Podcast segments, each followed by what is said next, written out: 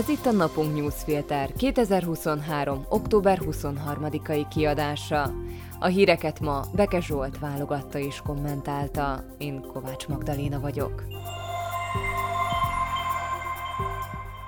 Mai témáink Egy régi ember szónokol a színpadon és 56-ra emlékezik. Még kisincs nevezve, már is teljes fordulatszámon pörög Ficó kormánya. Születőben Mixát új regénye a nagyócsai várúrról és bandájáról.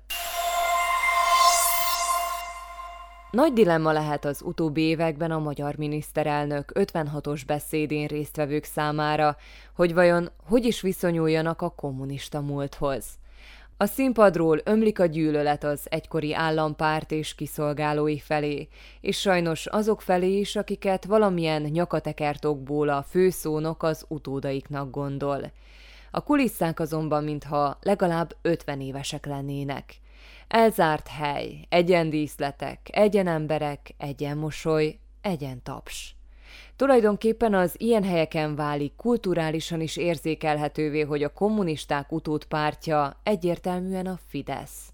Egy régi ember szónokol a színpadon, aki épp annyira távol áll a téren kívül rekedtek világától, mint azok, akik a kommunista időkben a tribünök magasából néztek és integettek le az elhaladó népnek, akiknek ők voltak a képviselőik. Egy régi ember nyafog a színpadon, hogy a világ körülötte nem olyan, ahogy ő elképzeli. A bezárkózó gondolatok elefántcsontornyából látszik így a világ, s onnan lehet dühöngeni amiatt, hogy az emberek továbbra is élik a maguk világát, a maguk módján szeretnek. Egy régi ember a színpadon tudja, hogy mi a szabadság. Tudja, hogy mi a szabadság. A szabadság az, hogy férfi, magyar és keresztény, adott esetben nő magyar és keresztény.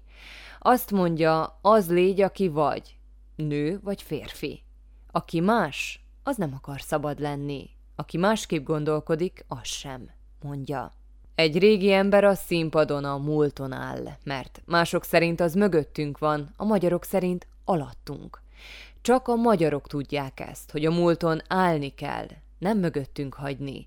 Ha ezt mindenki tudná, akkor nem akarnának mást, és akkor minden jó volna, nyafog.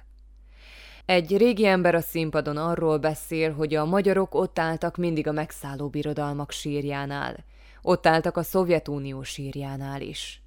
A régi ember arról nem beszél, hogy egy hete még a Szovjetuniót újra szülő másik régi ember mellett feszengett. Egy régi ember a színpadon a nyugatot szidja. Azt mondja, hogy az az új kelet hogy Brüsszel az új Moszkva. Azt még nem mondja a régi ember, hogy Moszkva az új Brüsszel. Egy régi ember a színpadon hamiskásnak szánt mosolyjal előadott egy bumút is. Azt mondta, hogy Moszkva tragédia volt, de Brüsszel csak egy rosszul sikerült kortárs paródia. Talán még Kádárnak is jobb humora volt.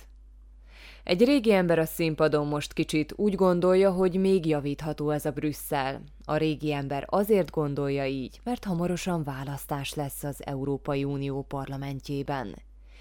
A régi ember a színpadon mindamellett unalmas is, mert már mindent elmondott korábban, és nincs szava a mához. Ami az utóbbi napokban történik az alakuló kormány körül az egyszerre ízelítő a következő négy évből, ugyanakkor teljesen kiszámítható is volt. Megtévesztés, színjáték, pénzlenyúlás, inkompetencia. Robert Fico lendő kormányfő ott szeretne lenni az Európai Tanács október 26-ai ülésén. Emellett azért is minél hamarabb kormányfő szeretne lenni, hogy ne vihessék végig az egyes ügyeket a bíróságok, a rendőrség. Robert Fico ragaszkodik az SNS jelöltjéhez, Rudolf Huliákhoz a környezetvédelmi miniszteri posztra, miközben az őt jelölő párt is csak első körben számolt vele, hiszen mindenki számára nyilvánvaló a hozzá nem értése. Robert Fico viszont ütközhet egyet a kormányalakítást meglehetősen nagyvonalúan kezelő Zuzana Csaputová államfővel, ami azért jó számára, mert megmutathatja harciasságát, éberen tarthatja szavazóit, és egy gesztust is tesz a hamarosan lecserélendő huliáknak és pártjának, mintha kiállna mellette. Azonban eszágában sincs igazából kiállni mellette. Inkább engedni fog, hogy az legyen, amit az államfő akar, hogy végül az legyen, amit Robert Fico akar. Gyors megoldást keresnek a környezetvédelmi miniszteri poszt problémájára. Eleget tesznek az államfői kívánságnak, és Robert Fico kormányt alakíthat majd, és ott lehet a 2021-2027-es pénzügyi kereteket, gazdasági és migrációs kérdéseket tárgyaló eltéülésen. Elszoktunk hamar a szakértői kormány rövid ideje alatt az ilyen színjátékoktól. Robert Kalinyák, leendő hadügyminiszter még ugyan nem hozta elő a választás óta a haderőfejlesztés témáját, de már korábban pártársaival előkészítette a terepet a Mutyinak. A szlovák hadsereg tábornokai ellenében akarják átvinni azt, hogy lemondják az amerikai hadi eszközök vásárlását. Daniel Zmeko, a hadsereg főparancsnoka pénteken is megismételte, hogy ragaszkodnak a Viper harci helikopterekhez és az oskos páncélozott járművekhez. A tulajdonképpen két fejlesztést jelentő csomaghoz jutányos áron juthat hozzá az ország, hiszen a tranzakciót amerikai alapok finanszíroznák, cserébe a MiG-29-esek Ukrajnának ajándékozásáért.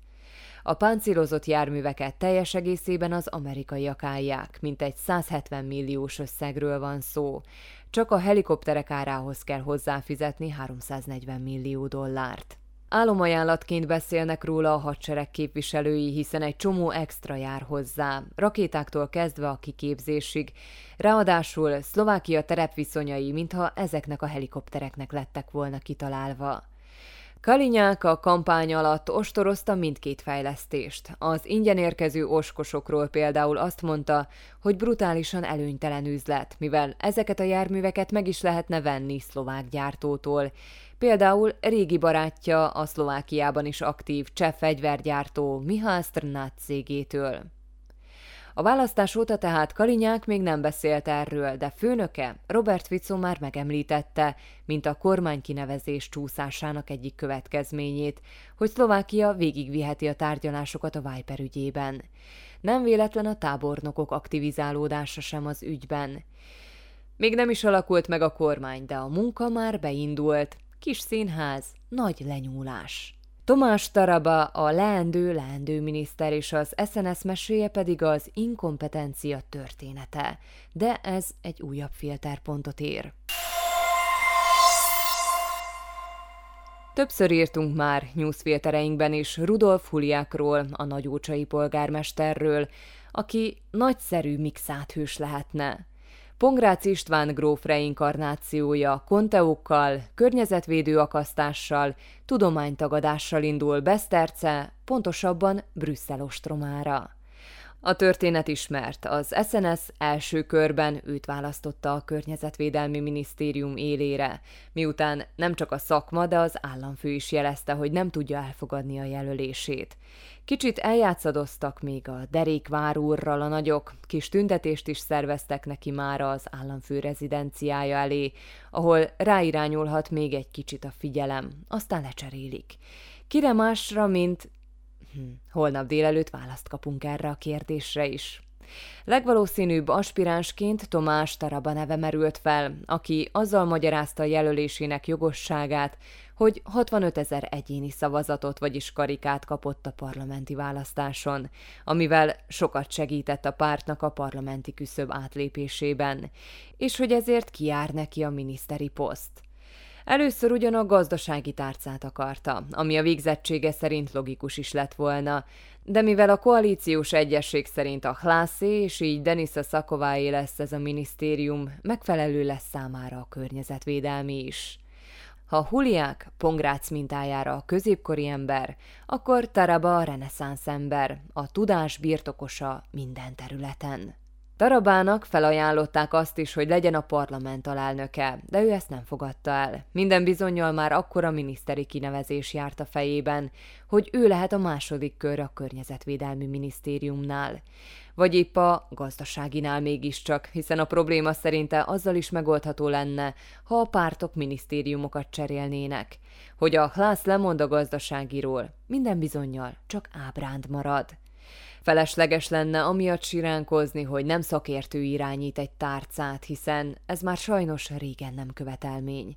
Időközben pedig a menedzseri képességek hangsúlyozása ilyen helyzetekben is eléggé falsá vált. Mindezek ellenére meglehetősen kiábrándító ennyire tisztán látni azt a mechanizmust, amely az ilyen kinevezések mögött van, arcba kapni a politikát, hatalmi, emberi játszmákat, hiúságokat. S ha egy csomagban adják ezt Ficó első osztályú populista színházával és az állami vagyonra kesejűként lecsapó miniszterjelöltekkel, talán több mixátot olvasunk majd az elkövetkező négy évben, mint szeretnénk.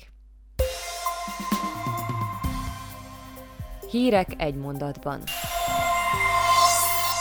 A WHO felszólította Izraelt, hogy vonja vissza azt a parancsot, mely a gázai övezet északi részén található kórházak kiürítésére vonatkozik. A parancs az egészségügyi világszervezet szerint nem teljesíthető. Richard Sulik, az SAS vezetője hétfőn bejelentette, hogy lemond a pártelnökségről, és jövőre az európai parlamenti választáson akar indulni. Az USA ismételten figyelmeztetett, hogy az ország elleni támadás esetén a Fülöp-szigetek segítségére sietnének egy 1951-es védelmi szerződés alapján. Erdogan benyújtotta a török parlamentbe Svédország NATO csatlakozásának ratifikációját. Törökország mellett még Magyarország az, amely nem ratifikálta a skandinávok csatlakozását.